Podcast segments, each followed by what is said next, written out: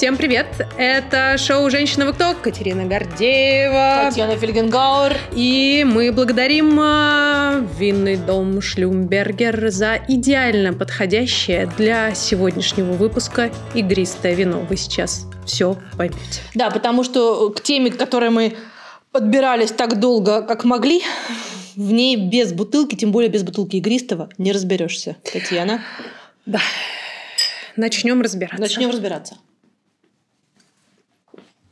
Собственно, говорить мы будем о половом вопросе. И если вы помните, то сам лично Владимир Путин сказал однажды, что полов на самом деле не два, как нам говорили в детстве, а несколько больше. И разобраться в них нам поможет наш любимый Шлюмбергер. Да-да, это тот самый винный дом из Австрии, который образовался благодаря замечательному человеку Шлюмбергеру, который посетил винодельни Шампани, исколесил всю Францию, потом вернулся к себе домой, построил качественные, классные, красивые винодельни, чтобы производить там вина. Вина в Австрии. Итак, у нас в бокалах Грюнер Вельтлинер в исполнении винного дома Шлюмбергер. И что у нас чувствуется? Свежий фруктовый аромат с нотками яблок, грейпфрута, дыни, апельсиновой цедры и свежих полевых трав с пряными оттенками. Да, это очень сочный вкус, э, чувствуются легкие медовые оттенки, и вкус личи, и айва, и грейпфрут. Отлично сбалансирован, и в дополнении такая легкая пряная кислинка, приятное послевкусие. Собственно, это именно то игристое вино, которое не туманит вам голову, а просто помогает течь разговору размеренно. Нам сегодня это очень пригодится. Татьяна?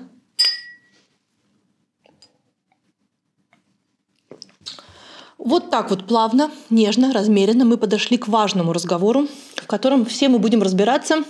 Говорить мы будем о половом вопросе или, говоря по-научному, о гендере. Сколько мы знаем гендеров?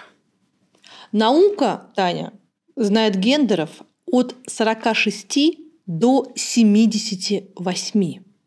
Но гендер и пол – это разные вещи. Э, гендер и пол – это разные вещи, а пансексуал – это не польский маньяк. А, гендер – это социальный пол если я правильно понимаю, а, чтобы просто в терминах немножечко разобраться, потому что сейчас это тема, которую очень-очень активно обсуждают, особенно в молодежной среде, люди, которые пытаются себя понять, найти, прочувствовать, а люди старшего поколения, как мне кажется, смотрят на это с некоторым недоумением. я бы сказала. И, ну, в общем, скорее с тотальным непониманием и нежеланием это понять и принять? А, я как, я как мать. Ты же мать. Да, я, я как женщина, как мать э, сталкиваюсь с этим сейчас в детском саду, как ни странно. Когда я прихожу, и у нас раз в месяц есть такие встречи с э, воспитателем, ты приходишь, и он тебе говорит там, ну, там, особенности речи, как развивается речь, как развивается понимание, как развивается социальная активность и так далее.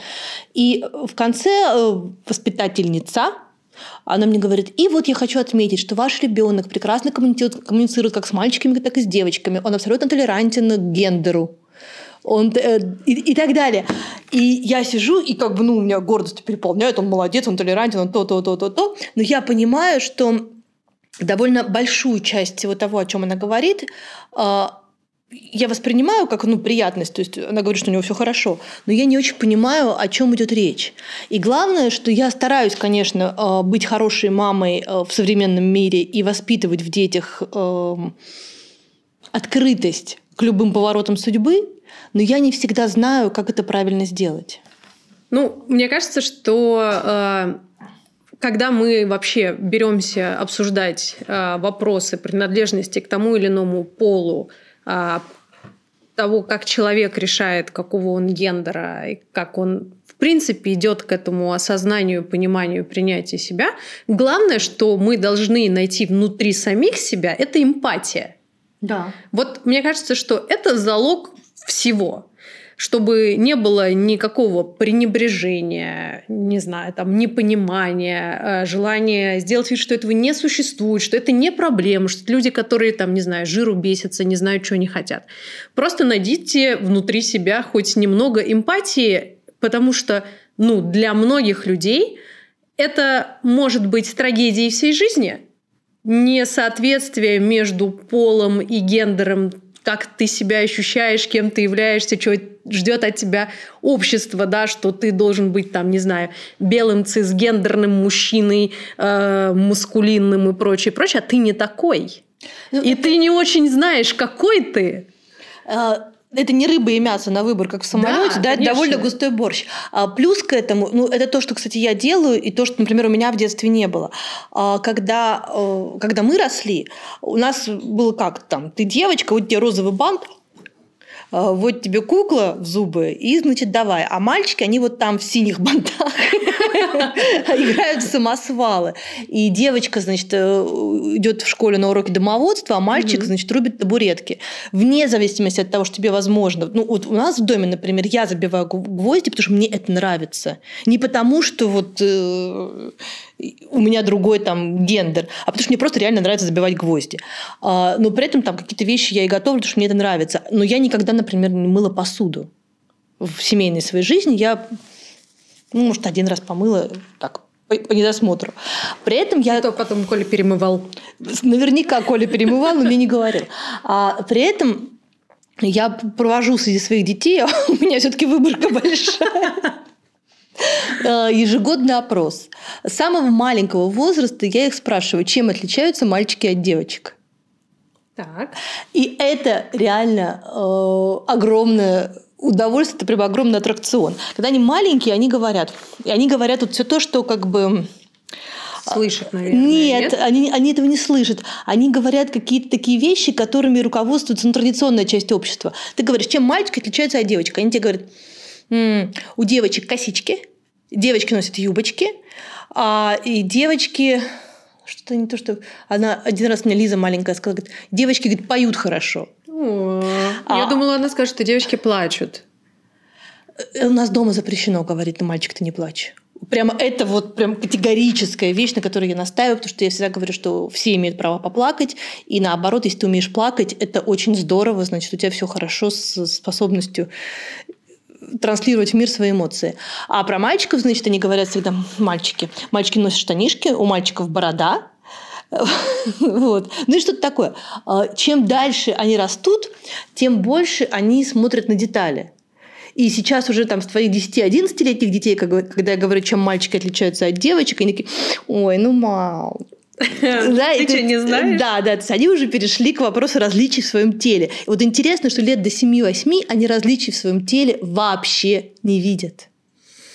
А, как ты вообще задаешь себе такой вопрос или нет? А, настанет ли момент, когда э, они начнут замечать не только различия э, в теле, но и ощущение внутри собственного тела. Комфортно тебе в этом теле или некомфортно? Я думаю, что это следующий этап. Ну вот я, я планирую, я записываю за ними то, что они говорят. Вот каждый год я веду этот дневник. И я вижу, как они меняют э, параметры, по которым они оценивают, чем отличаются мальчики от девочек. И я смотрю, как это все усложняется и усложняется, как к этому добавляется гораздо больше всяких эм, социальных вещей и внешних вещей. И как все меньше они видят отличий, кроме каких-то базовых. То есть они, им уже сложнее сказать, чем мальчики отличаются от девочек. И э, они уже скорее говорят там вот, ну, ну, ну, почти ничем, там, да, ну, это вот как бы, там, я жду, когда они скажут, главное, чтобы человек был хороший. Но они пока этого не говорят. И, а я как раз им все время, я говорю, ну, вот это, да, да. Я говорю, но важно, чтобы это был человек, чтобы ему было хорошо, чтобы он был хороший там, и так далее. Но я никогда не понимаю, как наступит же момент, когда они придут и скажут, как они себя идентифицируют. Ну да. И и тут я должна буду свою теоретическую толерантность Перевести применить на практику. В практическую плоскость. Да. Да. А ты думаешь, наверное, что... мне поможет, вот, да. Да, вот. То есть, как бы вот для храбрости надо будет? Мне кажется, да. Я вижу, как родители более взрослых э, детей, мои друзья, как они уже а, путаются, как им уже сложнее принять то, что им говорят дети, как их дети оказываются гораздо более сложно устроены, чем они сами. Ну, Тут, наверное, нельзя упрекать родителей, потому что они все-таки выросли в другое время, в другой культуре, и в, ну, это скорее их э, беда, да, э, как, как бы это банально не звучало, но на самом деле вернусь к мысли о том, что нас всех спасет только эмпатия, потому что вот это как раз универсальная вещь, эмпатия. Да, ты можешь не понимать, о чем идет речь, потому что ты рос в другой культуре, в другой стране, в другое время, у тебя в голове совершенно другие представления. Может быть, они навязанные, может быть, не навязанные, а ты вот так сам сформировался, да, но ты все равно не в вакууме формируешься. И чтобы как-то преодолеть вот этот гигантский разрыв, а он правда гигантский, ты должен включить... Ну, ты мы, Хорошо мы, было бы. Я мы, мы, я, я мы, женщина, не должен, кто? не должен. Но хорошо было бы, чтобы мы включили эмпатию, потому что мне кажется, что это единственный инструмент, который может в этой ситуации помочь. Если ты искренне пытаешься помочь человеку, если ты ему искренне сопереживаешь и пытаешься понять, что с ним происходит. От тебя же не требуют ответа, от тебя не требуют какого-то рецепта. От тебя требуют хотя бы сопереживания. При, ну, признание того, что это проблема, признание того, что да, это не а, там глупые юношеские загоны, а это реальная попытка осознать себя в своем теле э, со своим осознанием, кто ты, что ты, со своей социальной ролью. Я согласна, но мне кажется, что еще важный, важную роль играет просвещение. Да. То есть ты не можешь быть таким страшно эмпатичным, принимать все подряд, если ты не понимаешь, э, о чем речь. А, ну, российская система образования в том, что касается биологии и анатомии устроена абсолютно чудовищным образом. То есть там долго и подробно изучаются тычинки, пестики, стебли, там, э, плодоножки и так далее. Но там, в принципе, не изучается тело человека как э, сложнейший организм, как он устроен, как он функционирует, из чего он состоит. Вопрос пола и гендера, он, э, я открыла специально, готовясь к нашему выпуску, немецкий учебник средней школы, он изучается на уровне четвертого класса, и там определяется это следующим образом. Что у меня внутри, вот так отличаются там мальчики, девочки и другие, да, что вот что есть у человека внутри, то что э, бывает не только двумя способами, бывает разными способами, э, и это связано с генетическим кодом, с там, угу. всякими медицинскими историями. Второе – это уже более осознанно, что меня влечет угу. и кто меня влечет. Третье – как я выгляжу, не в смысле вот что у меня внутри, а в смысле, как я выгляжу, там, а, женственные мужчины, мужественные женщины, тонкие, э, наоборот, вот какие-то маскулинные mm-hmm. там и так далее. И дальше, как я себя ощущаю. И вот у этих четырех э, параметров внутри инвариантность просто сумасшедшая. И когда она описана уже ну, словами, картинками и так далее, из этого уже можно делать выводы. И самый главный вывод, который, насколько я понимаю, должен получить выпускник средней школы вот в 21 веке, в третьем десятилетии, а, это то, что человек очень сложный. Он гораздо более сложный, чем представлял себе, допустим, Дарвин он гораздо более сложный, чем представляли себе э, коллеги Дарвина даже в конце 20 века и в начале 21 века. И насколько он сложный, скорее всего, мы себе не представляем. Просто мы выбрали, исторически выбрали ту парадигму, которая позволяла э, ну, человечеству быть в целом фертильным, воспроизводить себе подобных. То есть ну, мы просто выживали таким образом. Возможно, сейчас так вопрос не стоит. Ну, это на самом деле как бы хорошие новости и плохие новости одновременно. Да, конечно. Хорошие новости в том, что человечество, оно до такой степени, значит, развивается, вышло на такой уровень, что наконец-то мы с вами занимаемся не вопросами выживания, там, не знаю, попыткой победить голод или эпидемии, ну, кроме коронавируса, конечно, а мы наконец-то обращаемся к человеку, как к, не как инструмент, да, а не, как э, да, да, да. То есть это больше не ресурс, а это некий смысл, это некое, э, некое существо, которое было бы неплохо все-таки ну, изучить, понять и, и не использовать как расходный материал. Это хорошие новости. Но мне кажется, что есть плохие новости. плохие новости заключаются в том, что, с одной стороны, огромное количество людей по-прежнему не готовы к этому э, новому знанию, к этой новой реальности. И второе, мне кажется, Тут э, ты можешь со мной не согласиться, можешь согласиться, не знаю. Но есть некая опасность, что э, человек слишком глубоко уйдет внутрь себя и закроется от окружающих. То есть он настолько уйдет в самоанализ и настолько ему вот никто не будет важен, что ну, общество может как-то чуть-чуть немножко подразвалиться. Ну, возможно, это какое-то глупое э, предположение, но ну, мы же никто не знаем, в чем как бы замысел Бога. Эйнштейн говорил, что мне важнее всего узнать замысел Бога, а остальное детали. Мы никто не знаем, в чем замысел. Да? Возможно, замысел в том, чтобы вот от этого коллективного бессознательного перейти к индивидуальному сознательному и определить себя до мельчайших подробностей. Возможно, что э, есть не от 48 э, до 76 Э, разных э, гендерных вариантов, да, а может быть их даже больше, может их там 700, 800. И чем подробнее мы будем знать, то тем, тем легче нам будет каждому самому с собой сосуществовать. Но возможно ли некие универсальные общественные договоры, на которых, собственно, зиждется э, на, наше общество, да, любое человеческое сообщество, комьюнити людей, при том, что это разнообразие особенностей требований да, и прочее, прочее, оно постоянно увеличивается.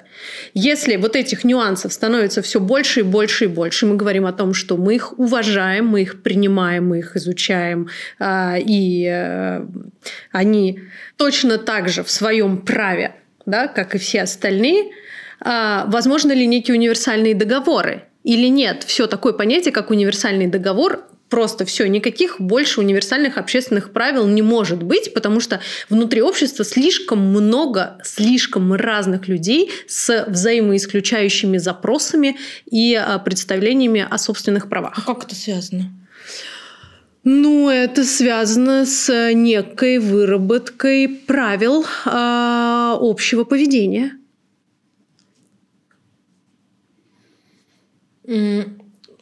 Нормы свободы вопрос твоего пола и гендера не нарушает примерно никак.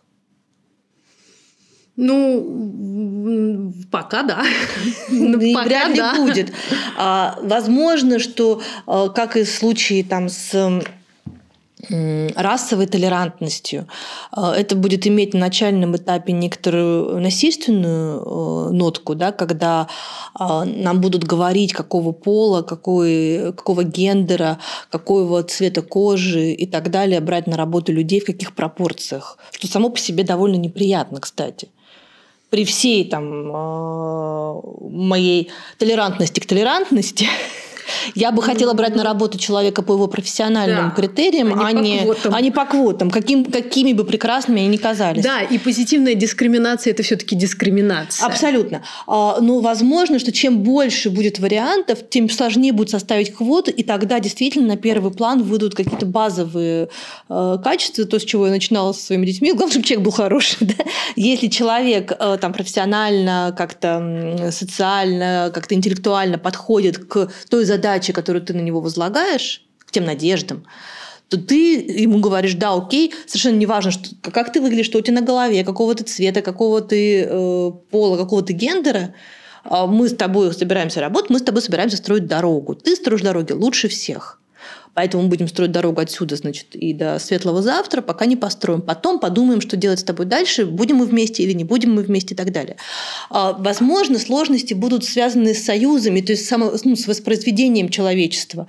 То, чего от нас хотят наши правители. Почему, собственно, правители... Э, ты начинала с Путина. Почему? Не к ночи будет помянут. Да что ты его не к ночи? Поминай его хоть когда. С Михалковым они у меня в одной категории не к ночи будут помянутых людей. А потом приходит ночь, и, и они да. Вот. Правители хотят от нас, чтобы мы размножались, работали, приносили доходы в казну. Все, других вопросов у них к нам нет. Выполняли ряды армии. Значит, э, желание счастья своим народам э, вовсе не свойственно, к сожалению, ну, наверное, не одному, давайте честно, правителю.